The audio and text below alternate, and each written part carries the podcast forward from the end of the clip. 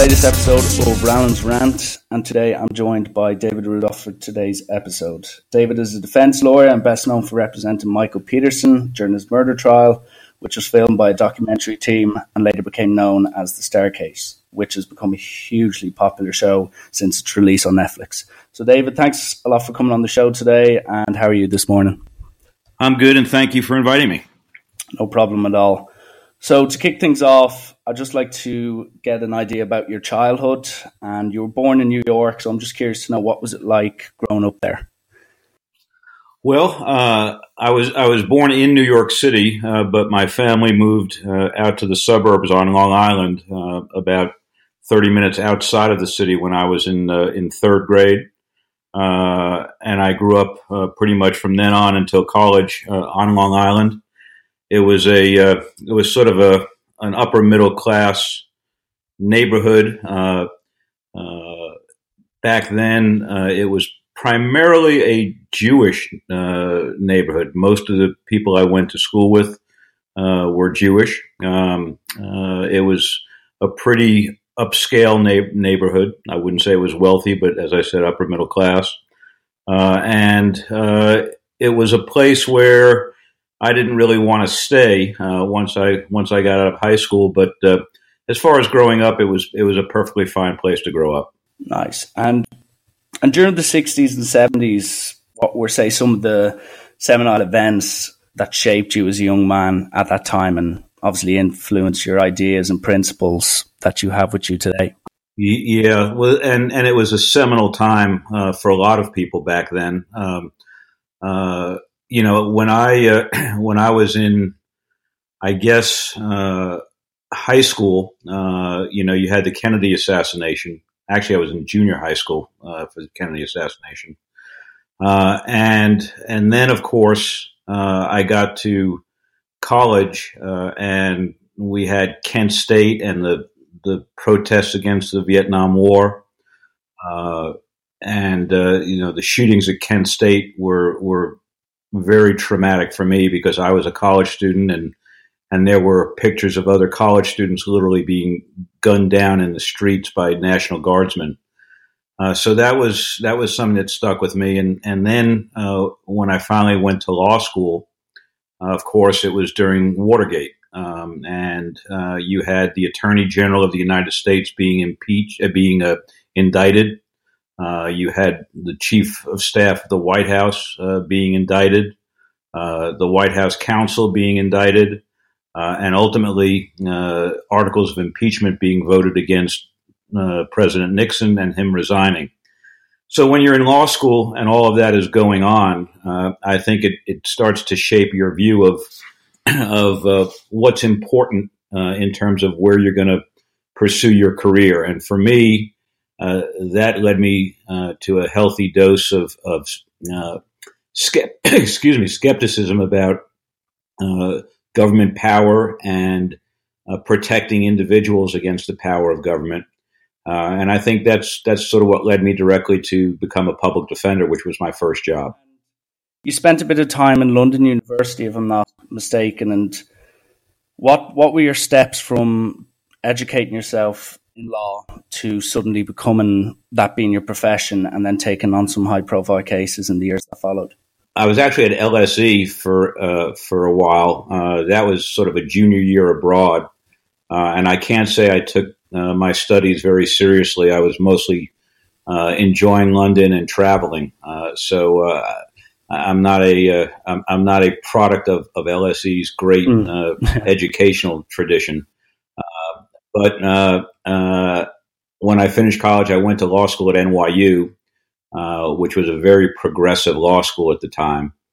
Uh, and as I said, uh, right after law school, my first job was being a public defender uh, in the South Bronx. Um, and back then, uh, some of you who are old enough to remember might remember Jimmy Carter as the president going to the South Bronx, and there were all these pictures of uh, of burnt out buildings that sort of looked like Dresden after World War II.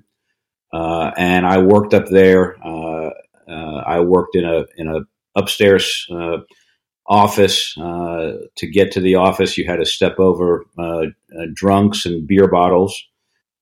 my my office mate was Barry Scheck, who went on to represent OJ for a time and then formed the Innocence Project. And he and I have remained friends since that time. Uh, and I did that for a couple of years, and I then I became a federal public defender working in federal courts. Uh, I uh, I represented a group. Actually, I represented a woman who was part of a group of Croatian uh, nationalists back in 1976 who hijacked an airplane from uh, Kennedy Airport and flew it uh, over to Paris, dropping leaflets uh, uh, advocating for Croatian independence from Yugoslavia at the time. That was sort of my first taste of a high profile, high pressure case. Uh, and that was in New York, uh, in federal court. I was a public defender. I was literally uh, two and a half years out of law school. I was I was a baby lawyer, um, and and every every newspaper from around the world was covering that story. So I was sort of thrown into the mix uh, at an early age.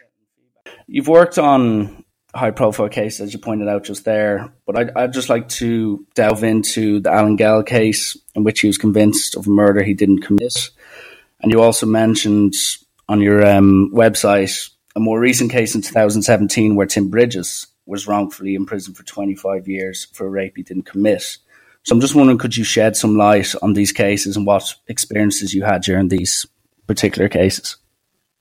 Yeah, well, um, after the Peterson case was over, um, uh, as I say uh, during the filming, I was fairly well devastated by the verdict.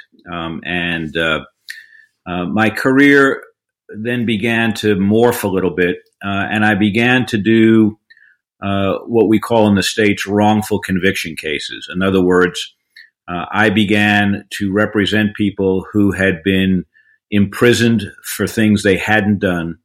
Uh, they had then been exonerated in various ways. Uh, and now, uh, going back after they got out of prison, we were looking at why were they wrongly convicted? and was there anything that happened that was misconduct uh, that caused the wrongful conviction. Uh, and of course, generally speaking, uh, uh, when there's a wrongful conviction, something has gone horribly wrong. Sometimes it's simply a witness who is mistaken. Uh, but a lot of times it's a police officer who became overzealous, uh, became convinced that his theory of the crime was correct, and then shaped, to put it politely, the evidence uh, to justify his conclusion. And that's what we found in the Alan Gell case. Uh, there, there had been, uh, I think, something like 15 witnesses uh, who had established that the victim had been alive uh, at a time when Alan Gell had been already in jail on another minor charge. Uh, and those witness statements had never been turned over uh, to the prosecutor, uh, and therefore they were never turned over to the defense counsel. So it was a, a pure case of what we call uh, the suppression of exculpatory evidence. This evidence would have proven that Alan Gell could not have committed the crime, uh, and uh, it was it was withheld. It was hidden. Once we found that, uh, we sued those police officers uh, and recovered, I, I, think it was about four million dollars for Gell. He had he had actually been on death row for three or four years. Um, luckily, uh, he his conviction was overturned before the death sentence could be imposed, uh, and and we ended up settling that case against the North Carolina SBI, the State Bureau of Investigation, for about four million dollars. Wow. And with the Tim Bridges case, the guy guy's in wrong. Tim Bridges was a, five years. Yeah, Tim was another case where something very similar happened. Um, the detective had decided that Tim was uh, was the guy, uh, and uh, had sort of uh, focused in on him. But there was a, another person who was in custody in another county who had actually admitted committing this crime. Uh, the police had that information. They had information that this other person had committed similar crimes uh, in the past, had been in uh, the Charlotte community, which is where this all occurred, uh, uh, during the time frame that this woman had been raped. But all of that evidence, as well as additional evidence, was withheld. Uh, and then they brought in a an expert, a so-called expert in hair, uh, who claimed that a hair found at the scene matched Tim's.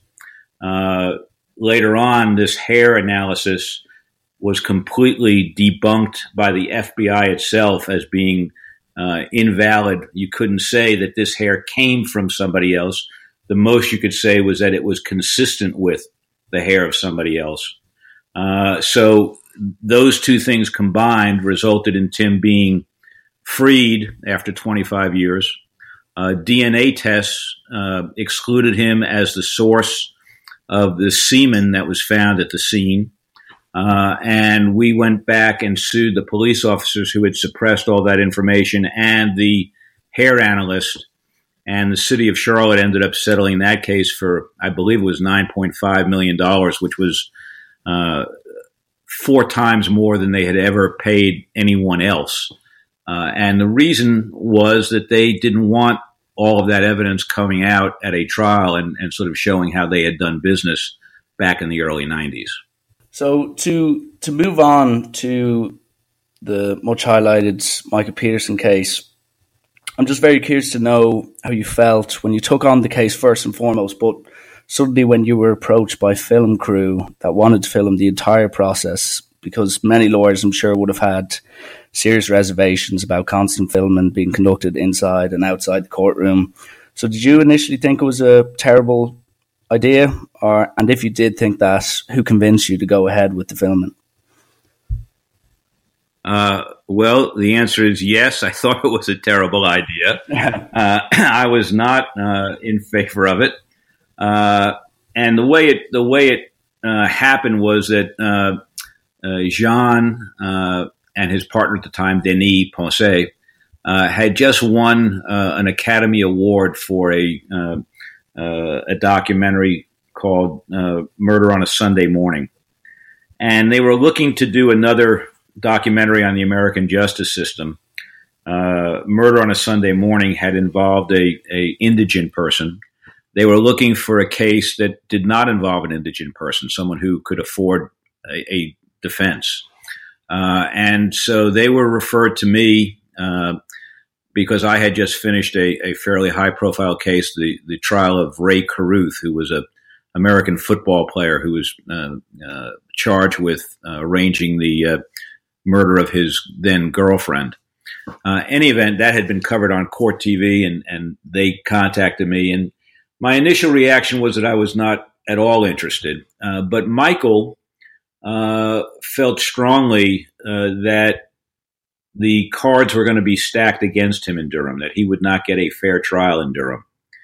And so Michael was very, very interested in having this very well qualified, well recognized uh, uh, film crew, documentary maker, uh, watching over the trial. Uh, and he felt like um, if they were there, uh, in the courtroom uh, and in other places, uh, that perhaps the, the playing mm. field would be more level.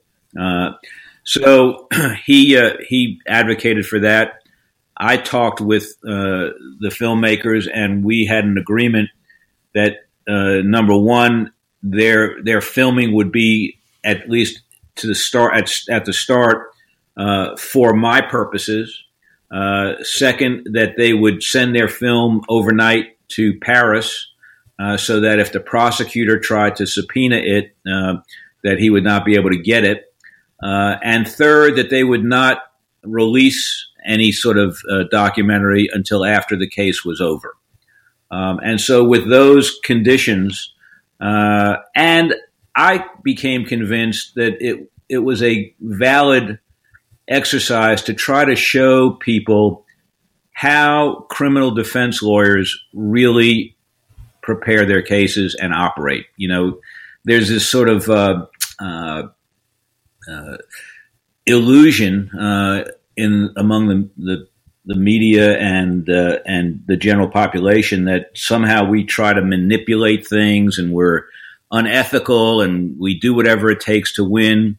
And I just thought it would be, at the end of the day, uh, a good uh, lesson for everybody uh, to be able to see how a defense gets put together and presented.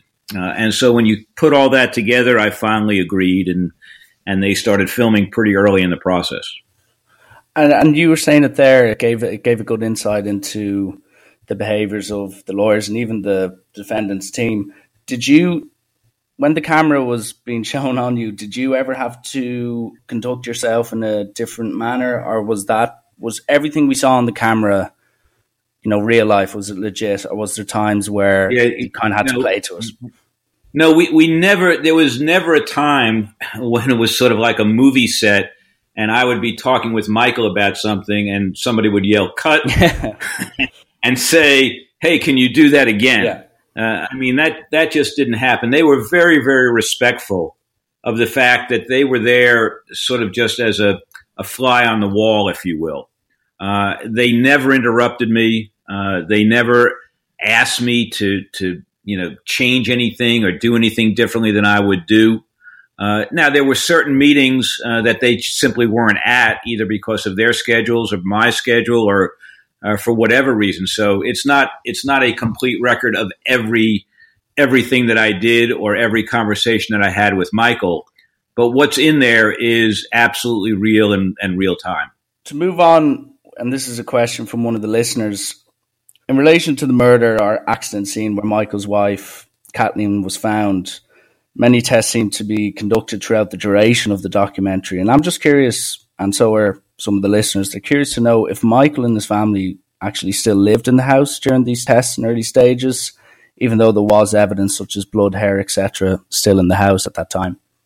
Yeah, and I've gotten a lot of questions about that on my Twitter account as well.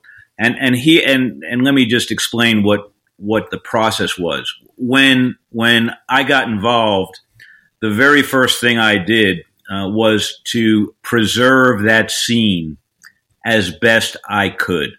Now, I didn't get involved until probably a week after. Uh, but as soon as I got involved, we put up a big piece of plywood uh, that covered up that entrance to that stairway at the bottom and also covered up the entrance to the stairway at the top. So nothing was visible uh, from outside the stairway uh, to anybody. Uh, when and the reason I did that was in order to preserve it so that when I hired experts, they could come in and, uh, you know, Ron Guerette, who was my investigator, could testify that we preserved the scene exactly as we got it. Uh, you know, there's a chain of custody requirement that you have to be strict about so that no one can say you changed anything. Uh, and so we, we put that up. Uh, Ron put it up. Uh, he's the only one who ever took it down. And the only time we ever took it down was when one of our experts was actually uh, uh, there inspecting it for purposes of preparing for trial. So it's not as though the family was walking by that, uh, you know, on a daily basis and looking at it. Uh, there was literally a, a large piece of plywood that covered that entire doorway. Okay, well that that answers it pretty comprehensively. Um, so to move on, say into the episodes and deep into it, how important was the bisexual element of Michael's life um, for the prosecution team? As it seemed to me that they really they really did focus on that to create an uncertainty nearly amongst the jury. While also, and you've said this before uh, and interviewed yourself, it also seemed to distract them away from some of the foundings you and your team had managed to find. Well, and I think that's exactly right, and it was very intentional. Um, uh, you know, uh, when when the prosecution doesn't have a strong case, uh, the the idea is to try to prejudice the jury against the defendant, uh, because that makes the jury less likely uh, to uh, pay careful attention to the weaknesses in the case, and that's exactly what they did. Uh, so uh, this bisexuality stuff had literally nothing to do with what happened uh, on the evening of December 9th. I mean, uh, Michael had a had a separate uh, life uh, before he met Kathleen. he was bisexual. you know, that was sort of an understanding between them that that's who he was. Uh, uh, and the reality is that the witness they called, uh, Brad Wolgamott, uh, had been contacted three months earlier uh, via email. He had never met Michael. He had never had any kind of personal contact with Michael.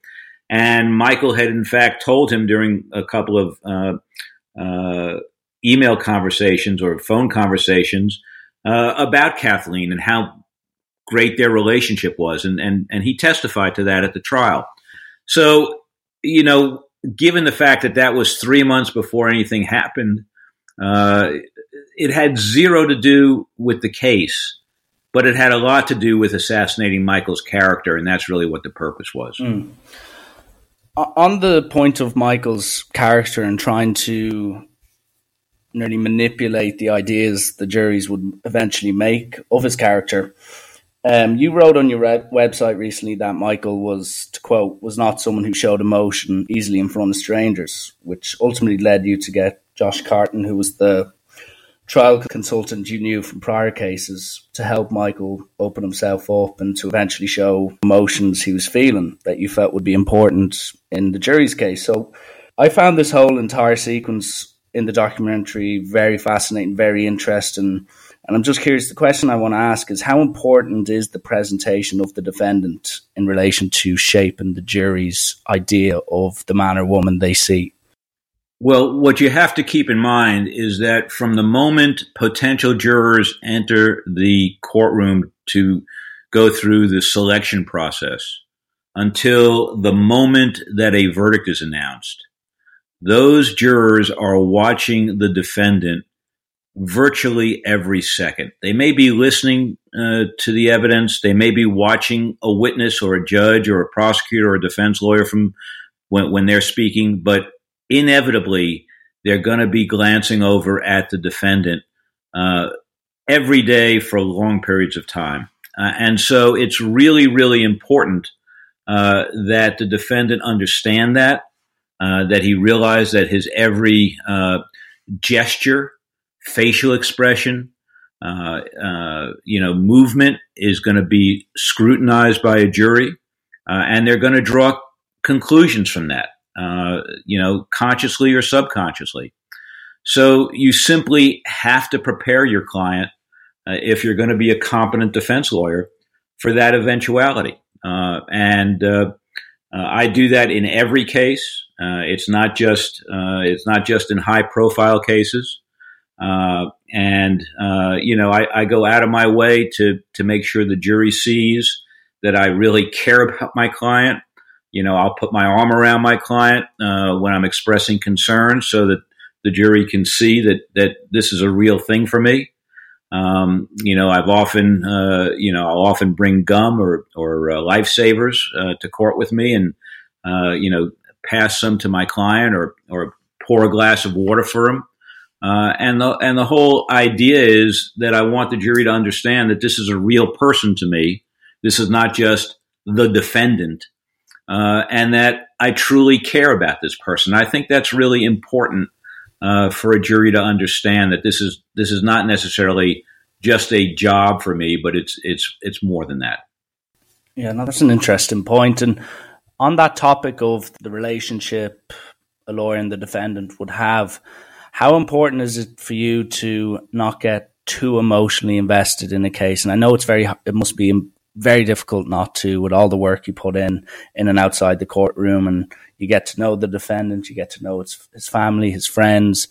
But is there a certain line you draw in your own mind where you do not want to get too emotionally invested in it? Because ultimately, at the end of the day, you need to deal with the facts and you've got a job to do, and that's ultimately to defend the defendant. You know, you know, it's interesting because uh, you'll hear a lot of lawyers say that. Uh, I've never really believed that. Um, I, I, think that jurors understand uh, when somebody is uh, emotionally invested uh, in what they're saying, and when it's more dry and just uh, clinical. And I think there's a real difference. Uh, if you're a juror and you're watching me defend somebody, uh, and you can see that I really believe in what I'm saying. It's not just a show. It's not just a job. Uh, it's not just a dry presentation, but it's it's it's part of me and, and important to me. I think that has more impact, more persuasive impact than if I'm simply up there uh, without the emotion. So I know that that's counter to what a lot of lawyers believe and say, uh, but I could never separate myself from my emotions. Uh, now, you know, uh, if it's negative emotions, you know, if I don't like my client, uh, you know that that gets a lot, that gets harder because I don't want to show yeah, exactly. that, obviously. Uh, but but uh, you know where where I'm really invested and believe, um, I don't I don't really see a downside other than to my own psyche if the case mm. doesn't go well. Uh, to to you know feeling that emotion. And it's interesting you you highlighted the fact that you're emotional guy. You like to get your emotions out there.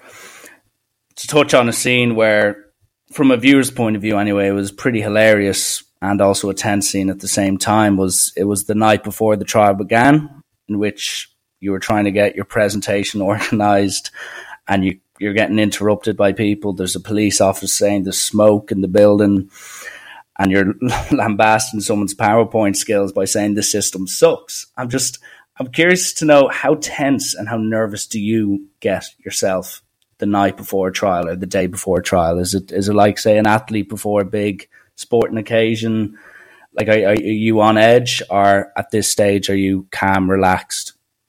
Um, when I'm not on edge, it will be time for me to retire. Uh, uh, so the answer is yes, I'm always on edge. I'm always, and I think, you know, to get maximum performance, whether you're an athlete or a, or an actor or a lawyer, uh, that edge is, is a, is an important thing, uh, to maximize your own performance. Uh, I will say that I think that the inclusion of that scene um, will tell you, uh, number one, that there was not any uh, retakes. yeah. yeah, exactly. Of, of anything. And number two, that they didn't necessarily spare me when uh, when I lost it. Yeah. Uh, so, uh, and and I have to admit that that um, I, I, it wasn't at all funny to me at the time. Uh, but when I look back at it now, it, it is sort of like a comedy routine with that the guy popping in right in yeah. the middle to tell me there's a there's a fire in the building. It's sort of like, are you kidding me? Um, this doesn't happen in real life, but it yeah, did. No, it was fascinating to see. And throughout my time watching the series, I never, I never really, and this is a spoiler, so any listeners stop right now. I never really expected to hear a guilty verdict as there seemed to be plenty of holes in the prosecutor's case, along with, as we already discussed, pointless aspects of Michael's life being brought into the spotlight and used to harm him, essentially, which, in my view, showed an element of desperation on their part. But with all that said, with all the work you put in, how devastating a moment is it when you find out that you've worked your socks off? You're confident, as we saw in the documentary, confident that you're going to hear not guilty, and then it goes against you. How devastating is it a blow? And as a lawyer yourself, do you find yourself questioning your methods and skills?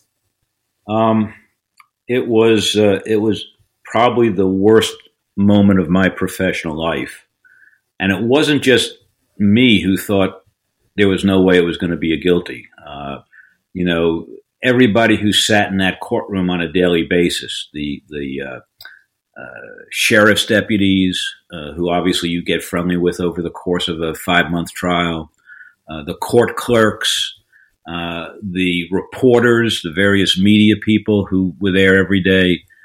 No one, no one thought that there would be a guilty verdict. to this day, I cannot understand how 12 people looking at that evidence could not have a reasonable doubt. Whether they thought Michael did it or not uh, is sort of besides the point in our system. But how they could not have questions in their mind, uh, reasonable questions, uh, is beyond me. Having said that, it was it was completely devastating and and and made me question myself in fundamental ways. You know, what had I missed? How could I have not seen this coming? Uh, you know, what should I have done differently? Um, those are all questions that that you know obviously ran through my mind for for weeks and months after that after that verdict, and it was a it was a really difficult time for me because uh, you know I had always had a fair amount of success in my trials, uh, and and this one hadn't gone. The trial had gone beautifully from my perspective. You know, I had accomplished everything I set out to accomplish. Every witness who was important who testified against Michael, I felt we had destroyed uh, during the cross examinations. So, you know, when, when you're feeling that way and you're not feeling like, oh, geez, this trial just went awful. You know, I'd never expected this. And then the verdict goes against you. It really causes you to question really whether you were watching the same trial. Yeah.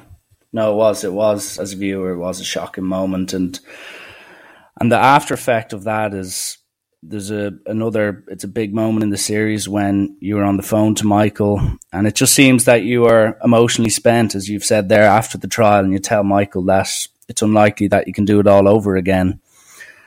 I'm just curious how how was it like how was it for you to tell a guy who you've worked so long with that it's it's it's out of the question for you to do it again and then i suppose to follow on from that what eventually made you change your mind to help michael albeit not in a full-on capacity but to some capacity you know what ultimately changed your mind to help him again and enable yourself to get invested back in the case yeah, well, it was very difficult to to tell Michael I couldn't do the trial, but let me give you some context about that.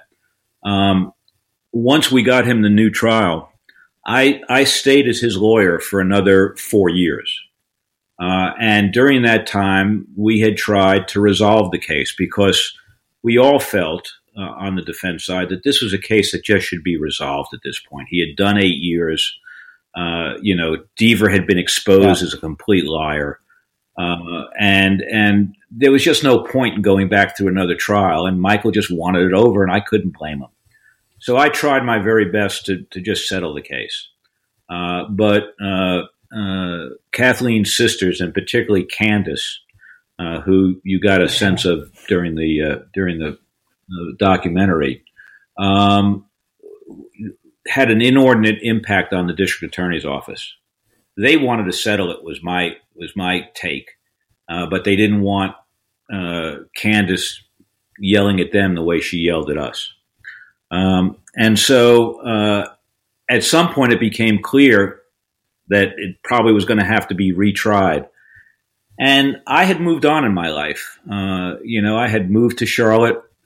I had uh, gotten divorced and remarried. Um, I had a, a, baby at the time. Uh, well, at that time she was. By that time she was five, uh, and uh, uh, I wasn't. I wasn't emotionally prepared uh, to go back in time and relive that again. Um, and so I just felt like I had to tell Michael that. But I also found him a great lawyer in Mike Klinkosum. and you know, I told Mike uh, Klinkosum, whatever you need, I will be there for you. You know, I will meet with you, go over the evidence. I just can't, I can't be the person who's in the courtroom for another three, yeah. four, five months in this case. And that's well, that's how fair. I felt. Um, now, unfortunately, unfortunately, uh, Mike Klinkosum has a massive stroke. Um, like two weeks before he's supposed to have this hearing on a motion to dismiss because the prosecution had had tainted the the physical evidence. And when the news broke about the lawyer suffering a stroke, did you contact Michael straight away? Because I'm sure once that happened, Michael was thinking, "Here we go again." I immediately called Michael uh, when I heard that, and I said, "Michael, do you want me to? Do you want me to come and do the hearing?" And and he said, "No, no, no, no, no. Uh, Mary Jude Darrow can handle it. Uh, you know, we think that Judge Hudson is is you know looking to for a way to get rid of this case, and no, no, I, you know, uh, and so I didn't." Um, well, then uh, in November, uh, when that hearing took place, I actually attended the hearing because I just wanted to be there um, mm. if, in fact, the case got dismissed. Um, and I watched, um, and uh, you know, different lawyers have different styles, and I don't know Mary Jude Darrow, um, but I'll just say that that I personally was not um, was not happy with how that hearing went. Um, and I, I, left the court that day feeling very badly about what had happened and about the fact that now they were going to be going to trial. And Michael had her as, as the only lawyer. I mean, that was it. And, and Michael then called me the next morning, literally the next morning. And he basically said, David, I, you know, I have to go to trial here and, and, um, I, I can't do that mm. with, with her you know, it's it's going to be it's not going to be good. Um, and so um, I agreed at that point that I would at least get involved in an effort to try to resolve the case. Uh, and so when I got back involved, I hadn't made a full on commitment at that point to actually do the trial again. The commitment I made to Michael was that I would come in I would file some emotion, some motions which I thought had needed to be filed, which hadn't been filed. And then once we filed those motions, I would again try to resolve the case. Uh, and then if that didn't work, we would we would see where we were at that point. So to fast forward to current day, and with the documentary coming out, and with many articles and even YouTube videos being made about it, one of the big things and the big topics right now is the owl theory because it's sort of blown up recently and seems to be a lot of social media and a lot of sites seem to be split down the middle as some people think it's potentially a legitimate theory while other people think it's nonsense potentially. I'm just curious to know what is your take on the owl theory because i know you learned about it you know several years ago and it was probably too late in the case to you know really investigate it but if that had come to you at a earlier stage, do you think that could have changed the whole dynamic of the case? Well, it's hard to say, uh, you know, because it was a different time and you didn't have, you know, YouTube videos of, of people being attacked by owls and uh, all of the evidence that would now support that kind of theory, uh, you know, through social media and, and other things. So I don't know how it would have gone in, in 2003. What I will say is that I completely think that that's a plausible theory. Uh, indeed, I think it is by far the most likely theory of what happened. Uh, it explains virtually all of the physical evidence. Uh, you know, there were drops of blood outside the house, which we just assumed uh, was from Michael running out of the house to see where the EMS hmm. Uh, ambulance was we never thought that she had started bleeding outside. Um, but there were drops of blood right on the walkway outside. Uh, there was a there was uh, a twig of some sort uh, in dried blood, which we knew about, but at the time, uh, it I figured it, well, it must be from the the Christmas tree, you know, or something like that. It never occurred to me that it could have been from a tree outside the house. Um, you know, then there was this little piece of something that no one could quite tell what it was. It turns out that that was a feather. Uh, when you start considering all that and you consider the the wounds on her scalp, which never made any sense to me as a as a you know being from blows struck by a, a blow poke or anything else, but the way my experts uh, recounted it. It was they were splits, as in essence, uh, which came from landing on a flat surface, and and that seemed you know reasonably logical to me. But now, in hindsight, when you look at those at those wounds, it is so clear that they are from mm. a a talon, if you will, you know, a three pronged talon on each side of her. I mean, there, you know, you just look at it. There's one on each side. And personally, yourself, what do you think happened that night? Was it a murder? Was it was it an accident? Was it an owl? What what took place the night of Kathleen's death? I think what happened was that uh, she that owl attacked her outside. You know, she was out there uh, rearranging the little reindeer that they had in the front, uh, and I think an owl attacked her out there. I think she started bleeding. She ran inside.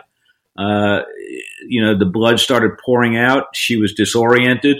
Uh, I think she probably tried to run upstairs to get towels to put on her head. Uh, and I think she lost consciousness.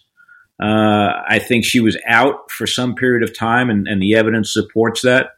Um, and then she stood up uh, and fell back again. And I think some of the uh, some of the wounds towards the bottom of her of her head uh, are from falls in the staircase.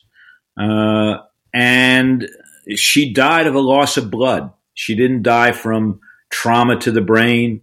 Uh, and, and, you know, in something like 250 cases in the previous 10 years, there had never been, never in the history of North Carolina, uh, a case where someone was beaten to death with some object and there wasn't either, uh, you know, a brain injury or a skull fracture. So you put all that together, Richie, and um, uh, I I don't see how that's not the most plausible theory, and I certainly would have used that theory at a retrial had it come to that.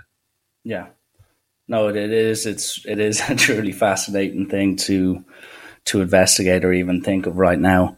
Well, and, and you know, all you, all you, need to do is is Google uh, owls attacking people on YouTube, and I there must be you know fifty or hundred videos of that happening. Yeah. So no, why it's, wouldn't it's that be a, a plausible explanation? Uh, um, the last question I'd like to ask you is it's it's just about yourself and what does the what does the future hold for you? Would you still like to work intensely for another several years? Would you like to take the backseat eventually, or would you ever even consider writing your own book about your experiences in the in the field of law? Well, you know, every trial lawyer has considered writing his own book about his own experiences. Uh, so, you know, that's part that's part of the ego of, of being a trial lawyer, I suppose. Um, so, sure, I've thought about that from time to time. I just never ever could imagine finding the time to actually sit down and do that. Um, I mean, I've I've had some incredible cases over the last thirty years. Uh, you know, really, really interesting stuff. Um, but you know, who has the time? Um, in terms of my my more immediate plans, you know, I've got uh, three or four wrongful conviction cases uh, that are going on right now, which I fully intend to finish out. Uh, uh, I've just been approached about maybe doing a, a murder case um, on a retrial, uh, which I'll I'll think about. Uh, you know, do do I ever talk about slowing down? Sure, I talk about it with my wife and my eight year old daughter all the time, uh, and uh, the general consensus is that it probably won't happen.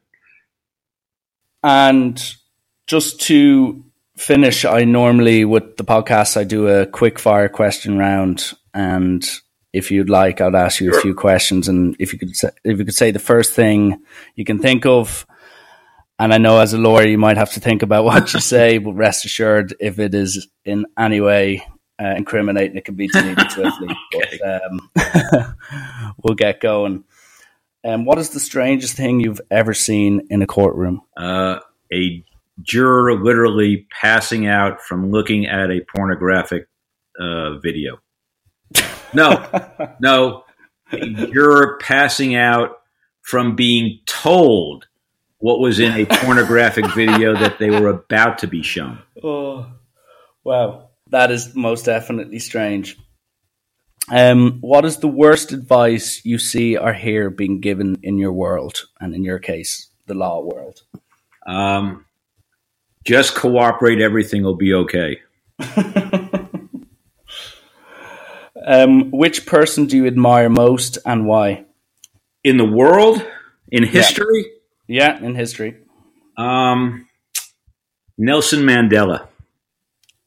And why? Uh, because, uh, well, he and Desmond Tutu, because the Truth and Reconciliation Commission that they set up and and utilized, I think, is one of the most amazing uh, devices for healing uh, a country that has ever been thought of. And for him to endure what he endured for all those years in that prison and then come out and have the, the grace and the generosity and the wisdom to know that that's what he needed to do for his country is just mind boggling to me. And, and I think we may need a Truth and Reconciliation Commission in the United States in 2020. Mm. And last but not least, and this is this is by far the toughest, describe yourself in three words. uh, passionate, uh, committed, and uh, unafraid. Well, that that concludes the podcast, David. So first and foremost, I want to thank you for coming on. I've really enjoyed getting to know the insides of your career and the many insights into the Michael Peterson case, and I'm sure the listeners will love hearing about it too. So thanks a lot for that. And listen, I wish you the best both inside and outside the courtroom in the future. And I hope you enjoy the rest of your day. Thank you very much. Will I be able to listen to this at some point, or is it, it, how, do, how do I listen to it in the United States? I can link it to you um, via email great. and also on Twitter. That'd be great. Okay. Well, uh, thanks a million for your time, David. Take care, Richie. You have a good day.